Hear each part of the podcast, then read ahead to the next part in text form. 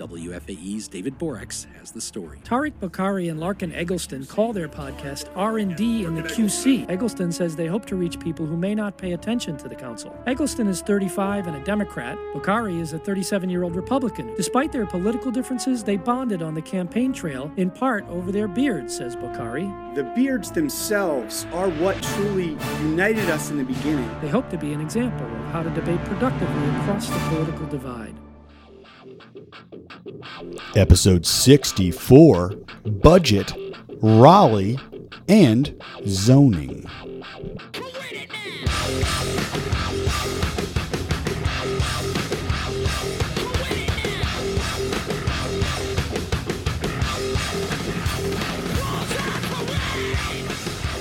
Episode 64 R&D in the QC. Uh, we are here on Thursday afternoon doing a little out of order this week, but we've had a busy week, lots to cover, wanted to get it all in in one episode. So today we have just, um, for all intents and purposes, put the budget to bed for fiscal year 2020. We'll vote on that in a couple weeks, but we'll talk about how we got here today.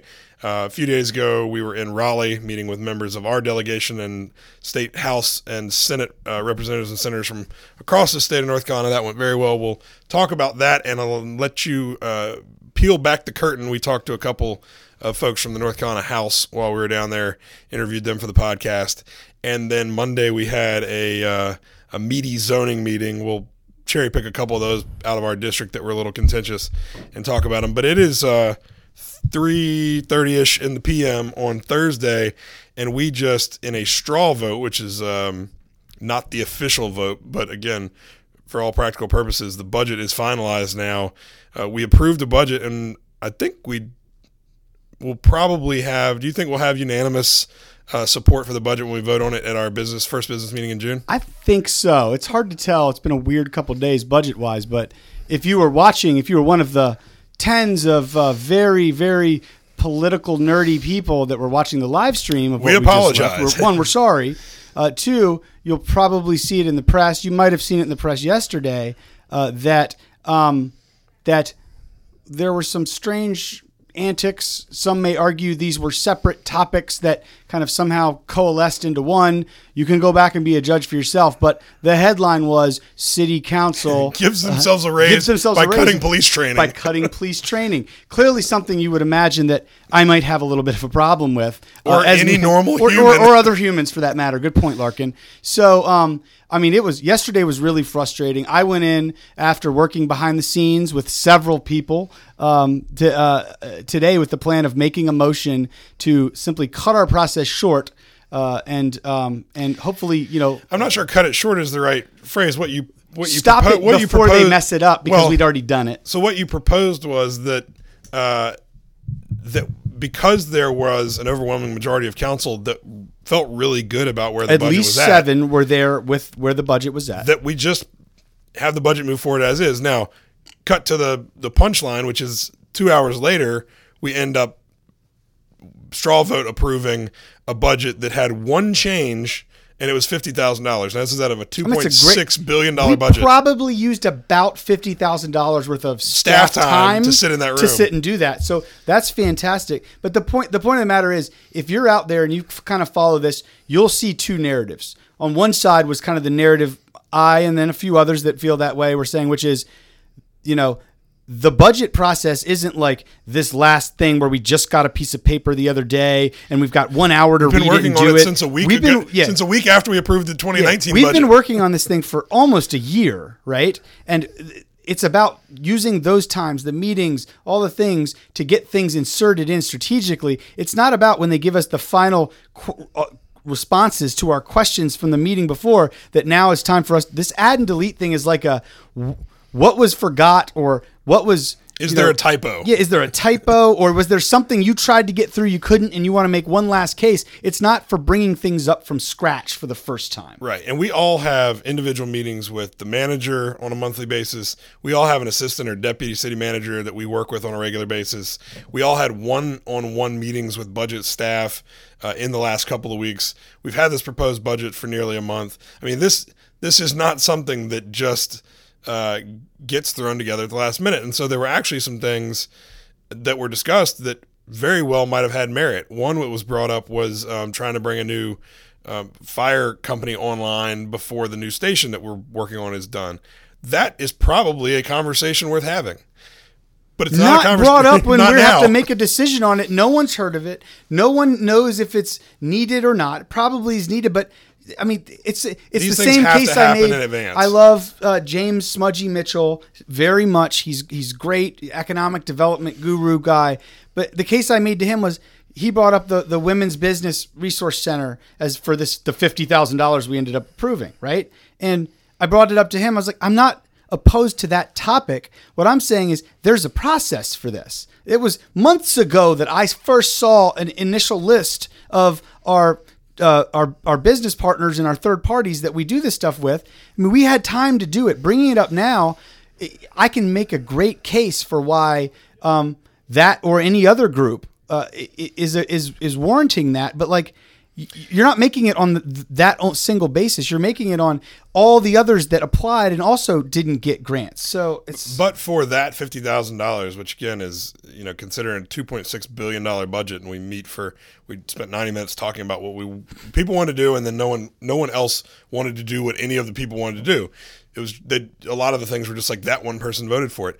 Essentially, you were just at the beginning pointing out that that's exactly what was going to happen. Was that if the majority of council thought that the budget was right the way that we had it when we started at 1 p.m. today, then no one, then those people weren't going to want to change it, which they didn't, and they wouldn't. So why go through this exercise of And- and- everyone dreaming yes. dreaming up a toy and then, the, the- and so not getting it. I it? had two points. One was exactly that, right? We're going to end up to that same conclusion. Same thing we did last year, irritating. But the other point was it's just like yesterday where we're giving people the chance to say slightly irritating to crazy things that are going to make the headlines and that's going to be the headline not a great budget this year that the manager and staff put together but rather that which I actually think all 11 of us probably we all agree, with that. and- but and but, the but then it's it's it's and we saw everyone make a beeline to LaWana at the end of the meeting, all the media people to get there. We know what the headlines are going to be tonight. Once again, council tries to take money from cops to ra- give raises for themselves. And while that was brought up and that is irritating and it was terrible, that wasn't the underlying consensus of what happened. But the more time we have for these things to pop out there, the more we all get a black eye because of it. here's my here's my request to our uh, friends in the media that that watch or listen. Don't cover it. well, no, I don't mind people covering it. I just I think that if it, I think it's a small distinction, but I think it's a significant distinction that when something like that is said, that it's written as council person proposes as opposed to council proposes. Yeah. because. I mean, we know that a lot of people are going to look at the headline that their friend shares on Facebook, and they're not necessarily going to click and read the article. Or in some cases, they might even hit a firewall and not be able to read an article. Um, so the narrative last night was that the city council had like kind of collectively thought this was a good idea. Well, of course not. It had been said, it was pointed out in the moment that it was a bad idea. But so I think it would have been important to say, uh, council member p- proposes whatever defunding training to Totally. pay salaries, because that was not the council, that was a person. But anyway, we got the. I mean, I, and that's the the other irony is I do think that it'll probably be a unanimous support of the budget. It's still revenue We'll neutral. see. There's some anger. There was some anger. Yeah, but I think that this checks 99 out of 100 boxes for most people. I mean, it's never going to be exactly the way everybody wants it, but um, it doesn't raise revenue at a time where that would be really difficult, particularly on many people in my district, um, but people across the city. Uh, it does, though, expand uh, in certain areas to meet needs that. Uh, we've outlined as our priorities over the course of the last year, not just in the course of the last month. I- I'll, So- I'll say one other thing on this, and that is, and I don't, you know, I'm not trying to get back on this soapbox because I've had to stand on it a lot over the last two years. But like, we really need to be careful and more cognizant of how and when we keep throwing our police officers, officers and our chief under the bus for political gain, for headlines, for budget advancement, whatever it is, because you know whether it's uh, none of us show up, and we've talked about this during Police Week to the event for reasons that are explainable, yet I feel bad about, all the way to, you know, we say you need more training cops and we have to hold you accountable, but then in the budget, we make a case, not we, a person or two, make a case to cut it. This impacts their morale. This hurts an already bad retention and recruitment situation that we're in. And I mean, we're lucky to have a chief in Kerr Putney who is hanging around and still doing this, but you can see it on his face. He is, I mean, he is about at the end of his rope. And he it's not for himself. He knows he's about to roll off into the sunset and do his thing. It's for the it's for all the men and women that are looking up at this and saying, God, th- this is the this is what the leadership that's above me, how they feel about me. I mean, we've got to start being more cognizant of that. I will note too because there was some media coverage late last week, as as you alluded to, that we haven't had a chance to cover. Oh, we haven't didn't even do talked our, about our normal yet. Monday podcast. So I will just say there was a story. The chief was frustrated that um, no council members were at the ceremony on Friday, I believe it was at the church, the memorial service. We did not receive information about when that was being held. So there actually was an event that night that several council members and the mayor were at. Um, that was the Police Community Relations Awards. And so several of us were there along with the mayor but no one was aware of the the memorial service. Chief didn't know that. We didn't know about the service. Um, so again, I mean, it's we've got to be we've got to create better systems to make sure we are being made aware of those things, and, And I have gone and sure we attended. Gotten up people's rear ends to make sure that never. But anybody again. that thinks that we all got that invitation and just said, "Nah, none of us care," is that that was certainly not how it went down. And Chief has been, you know, I've talked about it. He's aware now that we didn't know that that was taking place. So, for anybody who read that story, just yeah, know but that that's it, it doesn't mean he didn't have the right to be frustrated. Oh, I'm not trying yes, to throw anybody but- under the bus. but on that last year at the same event, I was the only one there. But on that specific detail, that is a crucial part of that. Story. That was just yeah, it is. But that was just one straw on the back that that, that broke it in the end.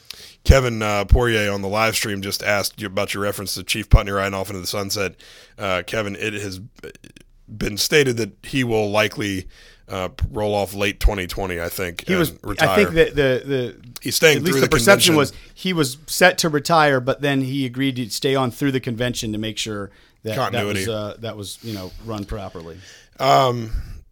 so the budget is it's it's a good feeling to have that pretty much put to bed. Um, that is the single biggest thing we do each year, and so it takes up a ton of time. And um, glad to be able to move on to uh, to some other important stuff we've got in front of us. Justin Harlow walking by.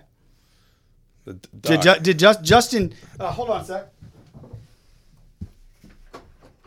Got your hands full there, bud. Come on in here for a sec. We're live streaming. Say hey to the- Stream and say hello to people. everybody. How's Just going to just R&D fans? give a quick shout, real quick, for what you thought of today's budget process. You know, we, we got a 2.9, uh, 2.7 billion dollar budget. Um, we spent a good three hours, unfortunately, today discussing fifty thousand dollars of that. Um, there was an opportunity at the beginning of the meeting to to really kind of quickly move through it, since on the whole there's good consensus, as we saw three hours later. Um, on this budget, but uh, you know we had to go through our process of, of, of discussing a lot of things, So, figuring in- out ways. so in case you think Tariq and I just cherry pick, this literally, man literally just walked down the hall. We grabbed him and he repeated the exact same thing that we said.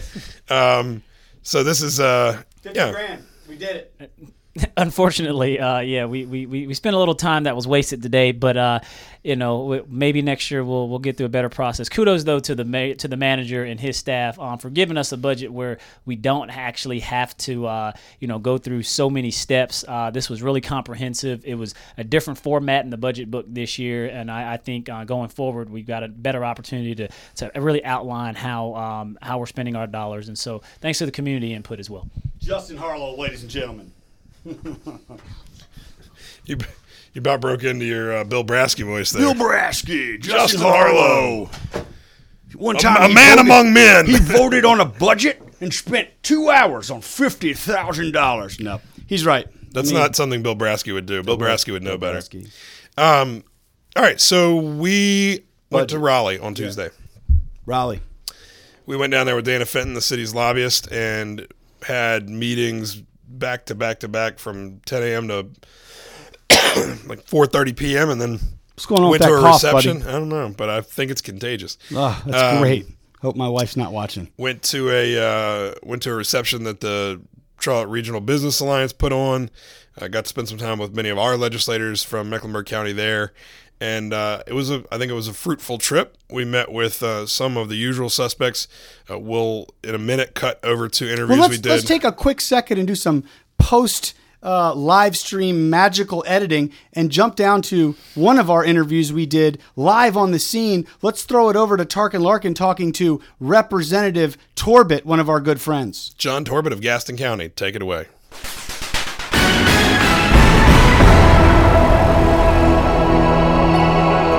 Uh, welcome back to R&D in the QC. Tark here. Larkin, how are you? I am well. We are with our good friend, uh, State Representative John Torbett of Gaston County. Mr. Uh, Representative Torbett, welcome to the show. Welcome to the show, sir. Thanks. Great to be here, guys. So, one quick question for you since we're in Raleigh today, pestering you, learning all kinds of stuff. You're a transportation guru. What's your update for the, the citizens of Charlotte, North Carolina, the millions that listen to this podcast? What's going on right now that you're focused on? Well, the big thing up here is that we're changing the state logo to the orange barrel. just, just kidding. We're not actually doing that, but we're trying to get as many projects out there for people in North Carolina that we possibly can across the state. Uh, a couple of years ago, it was 400 a year. We're up to 1,800 a year now. So we're, we're rapidly progressing and just taking care of the needs of the people in North Carolina. You were also just telling us about a big win for our friends and neighbors in Gaston County and our friends at Belmont Abbey. Um, tell us about that. You got a big healthcare announcement just yesterday. Yeah, uh, got a call from the folks at CaroMont saying, "Stay tuned. There's a big announcement coming." It came over 350 million investment, largest investment in my knowledge ever in Gaston County, uh, providing health care, uh, the provisions of health care to the people of North Carolina that that, that need that uh, health care addition. It's going to be great. It's going to be sitting on Abbey property. Uh, kudos to Abbey for working it out. Kudos to CaroMont. Uh, upward and onward, guys. And um, we've talked with you several times in your office here about the importance of the 74 corridor, um, Asheville to Charlotte to Wilmington. I mean, from your perspective, a transportation expert, why is this such a generational importance to, to transportation in the region? Sure, Larkin, you'll like this too, because what I'm calling that is I'm calling it our wall between us and South Carolina. That makes me like that makes me like it less. so we got to build that wall, I was hundred with, percent. I was with you there until you, you we- lost me at wall. Can we make South Carolina pay for it? Yes, we can. We will. no, seriously, we, we need to uh, decrease the time it takes to get from I 26 coming out of the mountains all the way to our port of Wilmington for an economic catalyst that would just absolutely just erupt for, for anywhere along that corridor. So, as much as we can to get 74 complete so we reduce the times. And did you know that it would almost cut your drive time from I 26 to Wilmington by an hour? Amazing. With, with the roads that we're talking about. So, we just, yeah, anything we can do to help get that done. Well, it's a happy birthday to you, Representative. It is, it is. It, what, are, what are you today? You're nine- 90, 45 92? again. I'm, I'm 63. I, my, the IRS says I could go home and they would send me a check. That's amazing. Well, Some sir, people want me to do that, as a matter of fact. we appreciate your service. You're always uh, so welcoming to us every time we come up here. And Charlotte appreciates your great work, especially on transportation. Thank you. All the best, folks in Charlotte and Gaston. Absolutely. All right, we'll be back.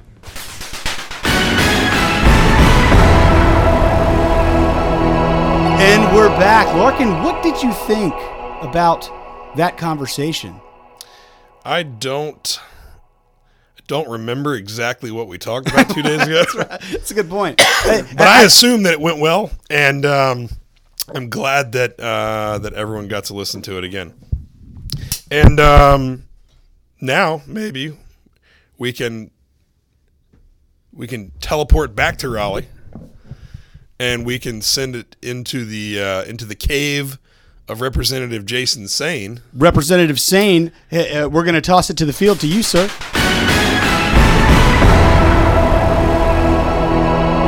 Yes, I'm serious, and welcome back to the show. Uh, R&D in the QC, myself, my trusty sidekick Larkin, I'm not your sidekick. and we've got none other than Representative Jason Saine here in his amazing bunker office. Welcome to the show, sir. Thank you, sir. I feel like Prestige Worldwide. I am on the podcast that everyone listens to. I mean, this is the including me. podcast, exactly. It's the number one political podcast about municipal government in Charlotte. Uh, recorded out of the government center. yes, we are number one in that category. So tell everyone um, a little bit about uh, just what you're focusing on right now. So right now, as the House got finished with our budget a couple weeks ago, it's been nice. It's a little calmer these days around here. So we're starting to look at the bills like um, like fintech that you and I are talked about working on, and, and some of the other things. We worked on some firefighter cancer bills, some other things that we're pushing over to the Senate, uh, and then we'll get down to the nitty gritty here in the hot days of the summer, working on on a lot of policy. We'll get to the budget. Governor's going to veto the budget. We know that's going to happen. He's already said he would. Uh, so then we'll get back to budget negotiations for the rest of June, which should make for a great summer. And I think a lot of our listeners will appreciate that there's also a bill came out of the House that is on modernizing our very antiquated alcohol system here in the state. What are the prospects for that, and what are a couple of highlights of what that bill would do? Well, I always say about our ABC laws, if you like consumer choice, then you're in the wrong state. um, so, no, this is badly needed. Uh, again, it's it's very antiquated. The laws that are in place uh, put forth in a time that was much different from the days that we live in today. Uh, people are a lot more mobile. Uh, we've got folks coming in from uh, you know many different places that expect a little bit of different uh, uh, access to, to things that they enjoy. So, looking at the laws currently, modernize modernizing those laws, making sure that uh, you know, we will, we will always regulate alcohol. That's that's what states do. That's that's what counties do. That's what cities do. But but we will we will look at, at what we have currently on the books, find ways to modernize that, make more sense, allow consumers more choice, uh, and then and then see what happens. But I think we have support this year. Um, that's why you kind of see this bubbling up. That it's a different body. Uh, folks have a lot of different opinions on it, but I think we're in a good place. So one other question before we go: um, How would you describe, after now several months in, the difference in dynamic up here that the supermajority's gone? So here's what's been odd to me with, with such a heated political climate. It's actually been a lot more calm. Uh, even the, the debates on the floor, you haven't seen uh, the heated debates as, as often uh, between the, the Republicans and the Democrats. So that has been a change, uh, I think, at least for the positive and, and for the good, that uh, people have enjoyed a, a little bit more calmer atmosphere. Even when we disagree, it's a lot more agreeable, which is, seems counterintuitive to the fact that uh, when you look at the makeup of the body, you would think that the closeness in, in numbers would, would make it more contentious. But in, in many ways, it's, it's a lot more friendlier. Is it going to change the way the budget season and process is going to work? I, I, to an extent, I mean, it, it has to, right? Because there's there, you don't have supermajorities that are just going to pass what they want. Uh, so there'll be negotiation. There'll be folks, uh, you know, a little bit of horse trading going on. This is politics. It's what we do, and so we'll we'll see how that ends up. It, it'll, like I say, I kind of joke, but it'll be a long summer. We'll get to a place where we'll we'll get to a negotiation. Representative Saine, we certainly appreciate you joining us on the podcast and tell the good people in Lincoln County that R&D and the QC said hello. Appreciate you guys. Uh, love being on the show. Love listening. So thank you. All right.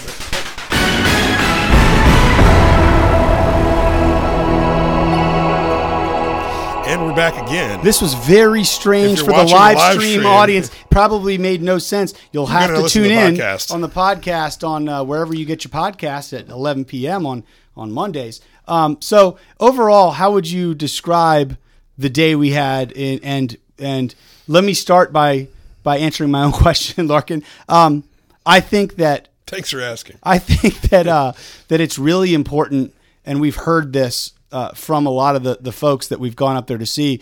We started by meeting with our delegation, and then we've now on these trips we go like once every you know two months or so, and now we're meeting and, and introducing ourselves and developing relationships with those outside of our delegation. We Those had a in- very fancy lunch with Representative Brandon Lofton from uh, Mecklenburg you know, County. I've never eaten, uh, you know, by With an on- elected official at a children's purpose At museum? a children's museum, like where you weren't going to the children's museum. That's like the only place to eat. and yet you run into friends there. Yeah, exactly. so that was interesting. Uh, but And yet still better than the legislative office building cafeteria. we keep hearing that going up there when you don't need something, but you're just trying to mend some bridges that have been burnt down in the past, develop the relationships. I think that's really important. And, you know, we talk about initiatives on our agenda like the 74 corridor, you know, many other things that um, we get updates, we get, uh, you know, little tidbits of angles we might be able to figure out how to how to make something happen there. So I think it's really valuable. What do you think?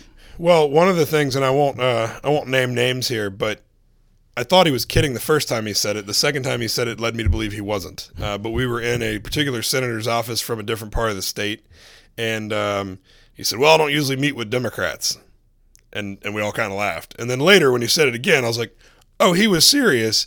And so I think that was probably the mayor uh, was very intentional in saying we're going to have a bipartisan front to this committee because you will have a foot in doors that I might not be able to get my foot in, and vice versa. And so I think that that helps because even if they're skeptical of one of us at, at the beginning, you've got the foot in the door. And once other. we have our feet in the door, man, can't help but love us. I mean, we're just fun to be around. I'm not sure 100% of people feel that way, but Eighty more percent than of the 50. people love us every time. I don't, Yes. Facts. Okay, well, that was a good trip. Um, And um, Dana Fenton can't drive. so our lobbyist is, Our- uh, is quite. I mean, he, Let's give a the- shout out to our lobbyist right now, Dana Chess McDowell, the other lobbyist. Yes, Chess.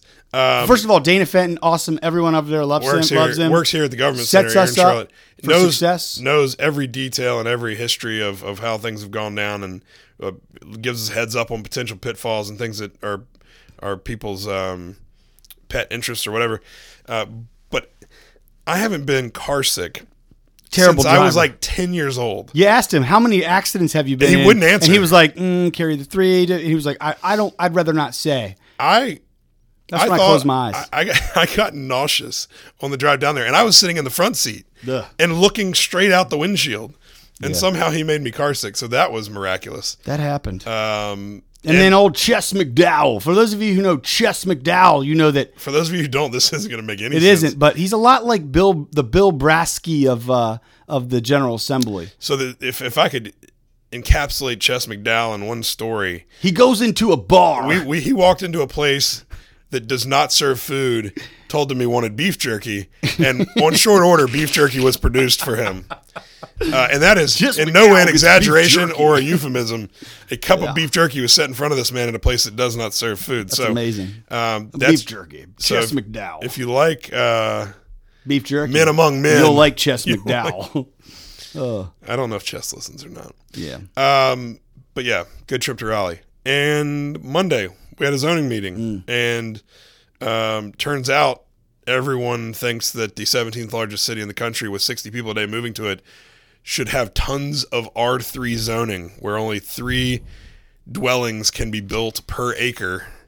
And if you try to change it from that to anything else, they will fight it. Well, so listen, and I went. Uh, so I had two very controversial hearings that we now have the 30 day clock ticking on to figure it out before we vote. And uh, I went to uh, one of them, um, uh, one of the groups uh, right off of Providence um, House, and sat down with a bunch of them. And I, I think the point that maybe I walked out of there with a little more perspective on is I walked into that meeting thinking, all right, you know, it's what they want is important. I get how it's important to them, but this is just small. This is just, you know, we're talking about, you know, four or five versus six or seven units. But I walked out of there with a real perspective, a better perspective on just how important small things are to those that we perceive as small when putting them in, in parallel with something else like hundreds or thousands of units and different things just how big of a deal it is for them, how passionate they are. And you've, you've just got the, the best thing people like us can do that are going about doing this the right way is put in the work, sit side by side with them, figure out the nuances, try to broker a mutual win win at the end of it where everyone feels like they got a, a, a better deal than, um, than they would have otherwise without working together. So I had one that was, I think R three or four. I don't know what it was. They were essentially by right they could build four units, but they want to build eight.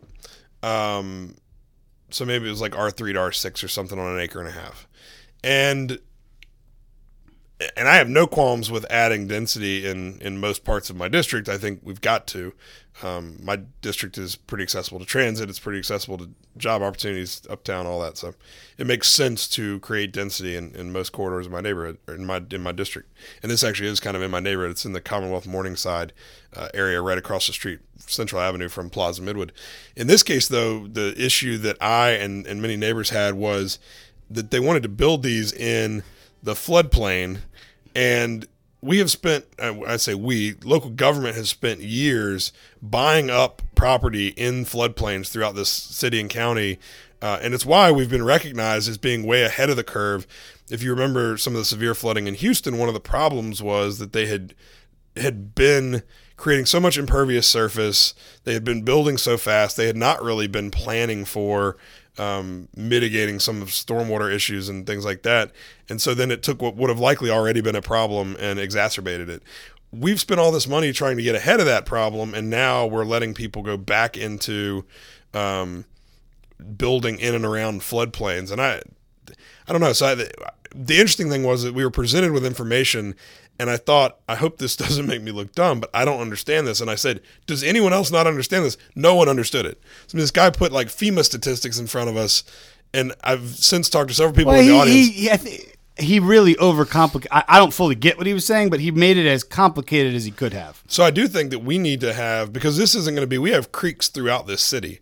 Um, I'm sure that every district is liable in a year's time to have projects that are along creeks, around floodplains, um, in low-lying areas. So I do think that's something. And you know, we we have gotten away from though. I think we're bringing them back now. These Monday power hours that are like lunch meetings on Mondays when a lot of us are here to give us kind of a 101 or 201 on some of these topics. I think that is something worthy of us getting more education on because uh, in this instance, at first glance, and just kind of my gut reaction is I don't want to increase density in and around floodplains, but I need to have a better way to delineate what's appropriate and what's not. And I don't think right now I'm equipped with the knowledge to do that. And I don't know if you feel like you are, but I, No, no. um, it's not something we've really had to tackle. We talk about stormwater a lot, but usually it's more like on repairs and stuff, not more of the proactive way that you have to go about um, trying to prevent flooding and things like that. The other one I had was um, in the Belmont community. You'll recall there was one that staff actually is opposed to, and then the neighborhood's kind of split on it. It's a corner lot, three single family houses that would be replaced with a, I think, 30 unit um, 30 unit multifamily uh, complex and it's you know originally that was going to be 65 feet tall now it's only going to be 49 it's you know and it's in it's caddy corner from other multifamily. It's right near the uh, cross charlotte trail. It's within like six tenths of a mile of the light rail. So it's not right on top of a light rail station and there it is mixed among single family housing. So i think it's the push pull that we're going to experience for as long as we're on council which is a lot of these first ring neighborhoods around uptown how much do they how much are they going to continue to be single family versus uh, transitioning to more multifamily in, increased density as we go forward and people keep moving to this city and they have to live somewhere the fundamental question that has to be answered here is um, it is more density, more height the only answer across almost the board for a city that's growing at the rate we are? Or are we going to somehow, you know, go towards the other side of the argument, which is allow neighborhoods to kind of have a major input into their area plans, which everyone wants density and height and all the things that you need as long as it's in another part of town. And I don't mean to minimize anyone's feelings and, and everyone's got a kind of slightly different explanation. And if some by the way, if something comes up in my backyard, I'm probably going to feel the same way, right? Uh, That's the the flaw in this entire thing, which is, you know, what is the right thing? And if the right thing is indeed more dense, more high, height, you know, how, how do you do that without kind of seemingly saying this is how it's going to be, everybody? So, and I, I think I've said it before on the show. I'm living that right now. My the parcel next to me used to be one single family house and one duplex, and now it's six single family houses and. Now, is that why all the coyotes are running through there all the time? seen them Or is that your big uh, beef jerky plant that Well, it turns out actually Chess McDowell when I Chess showed him, McDowell? when I showed him the picture of what I thought was the coyote that I always talked about running next to my house, he told me that it was some sort of a fox. Well, I assume show- he knows. Yeah, yeah. Um, Definitely. I think he said it was a gray fox. So Chess uh, McDowell stared at a coyote one time and turned it into a fox. and- You do it better than me. Give, give me Yeah, one. well, Go, give the in a minute, people maybe in a one. You're being shy. But Work my- into it. Um, so I, I understand the the headaches that come along with development, particularly right on top of you. But two of the things that I'm kind of coming around to in the way that I look at these things, people generally come to us and are fighting density. I think we need to be more concerned with form than density. So in this case, the one in the Belmont community, I think there is a I think there's an important conversation to have about the height of one structure and how it relates to the height of the structure next to it. Because if you've got a 25 foot, you know, tall little craftsman house and somebody builds something that's 80 feet tall next to it, that's pretty overwhelming. I think it's less important how many people live in that 80 story, in that 80 foot thing. So to me, I want to help try to say, let's get these heights more in line. So Unless you don't feel you're like concerned about congestion. someone's towering over you. Well, but look, when you're getting into the first ring neighborhoods where people can bike to work, they can walk to the light rail, or they can even scoot into uptown and get to their office buildings, or they can get on the Cross Charlotte Trail, they can even ride a, a what are those? a tandem bicycle. tandem bicycle. Like That references a one bike, apropos to not nothing. two. But if you go to Charlotte Squawks, you might figure out what it was uh, what it was about. Um, so I, I think we've got to, uh, particularly in those inner city neighborhoods, I think we've got to allow the density, but maybe be sensitive to the height and the form and the massing that. Um, that's that's one of the things I've kind of started to formulate as a a guiding principle. But the other is people are rightfully, and I've, we've got one teed up in Dilworth, we've got one teed up in Belmont, and I'm sure others, where people keep pointing at these uh, area plans, and they say, "Look, we spent a lot of time. Some of literally some of them."